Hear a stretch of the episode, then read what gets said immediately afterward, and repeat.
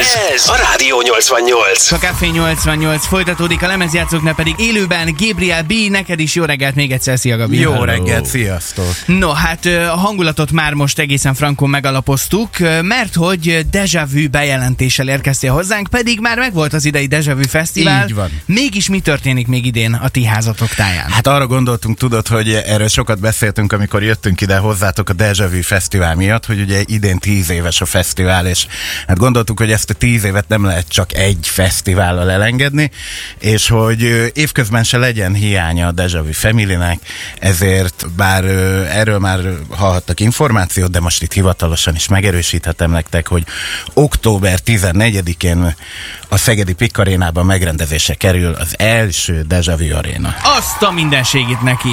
Bang! Srácok, azért ez, ez nem akármi, és ha jól tudjuk, akkor nem csak ezt az információt hoztad nekünk, hogy lesz Deja Vu Arena, hanem hoztál infókat arról is, hogy kiket láthatunk, hallhatunk majd ott a Így helyszínen. van, ez mindig visszatérő kérdés, hogy, hogy kik lesznek a fellépők, de most nem csikázzuk tovább az idegeket, és itt a 88-ban eláruljuk az összes fellépőjét az arénának most. No, hát akkor Na csapjunk várj, bele. várj, várj, egy, egy fél pillanat még előtte, csak hogy húzzuk az idegeket. Na Tehát ne- ez, ne ez, ez úgy fog kinézni, mint egy Deja Vu Fesztivál egyik napja konkrétan? Gyakorlatilag igen, tehát ez egy, ahogy a Deja Vu-n is szoktuk mondani, ugye ez egy soha meg nem álló buli, és ez így fog kinézni az arénában, és este 6-tól egészen hajnalig tart majd a banzáj megállás nélkül, egymás után jönnek majd a 90-es és 2000-es évek legnagyobb legendái, és egy kiváló, nagyszerű estét tölthetünk együtt. Ez milyen napra esik? Ez egy péntek, szombat? Ez egy szombat. Ez egy jó szombat. Tökéletes. A Deja Úgyhogy van, buli... van rá még egy vasárnap után, hogy ki lehet pihenni.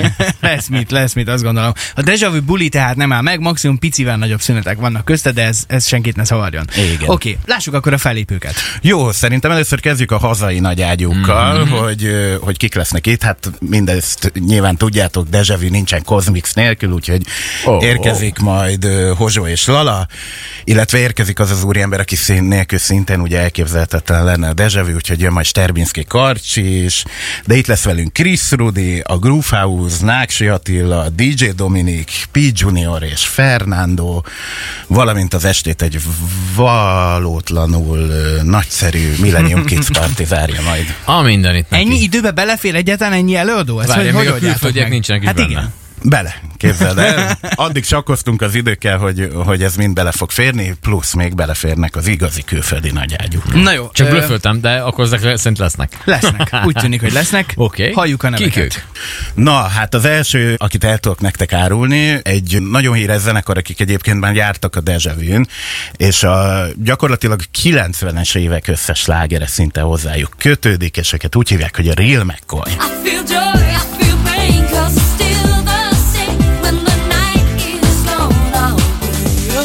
Októberben tehát Szegedre érkeznek ők, de itt még nem áll meg a sor, úgyhogy folytassuk. Nem, mert hogy érkezik a 2000-es évek talán ö, legfelkapottabb dance duója, egy hölgyről és egy úrról van szó, ők pedig nem más, mint a Groove Coverage. I wanna love you, but I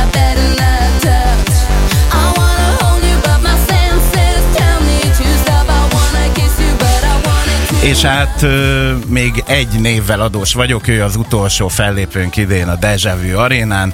Őt nagyon sokan kérték már a fesztiválra is, de az arénában itt lesz, visszatérőként a Deja Vu örök kedvence,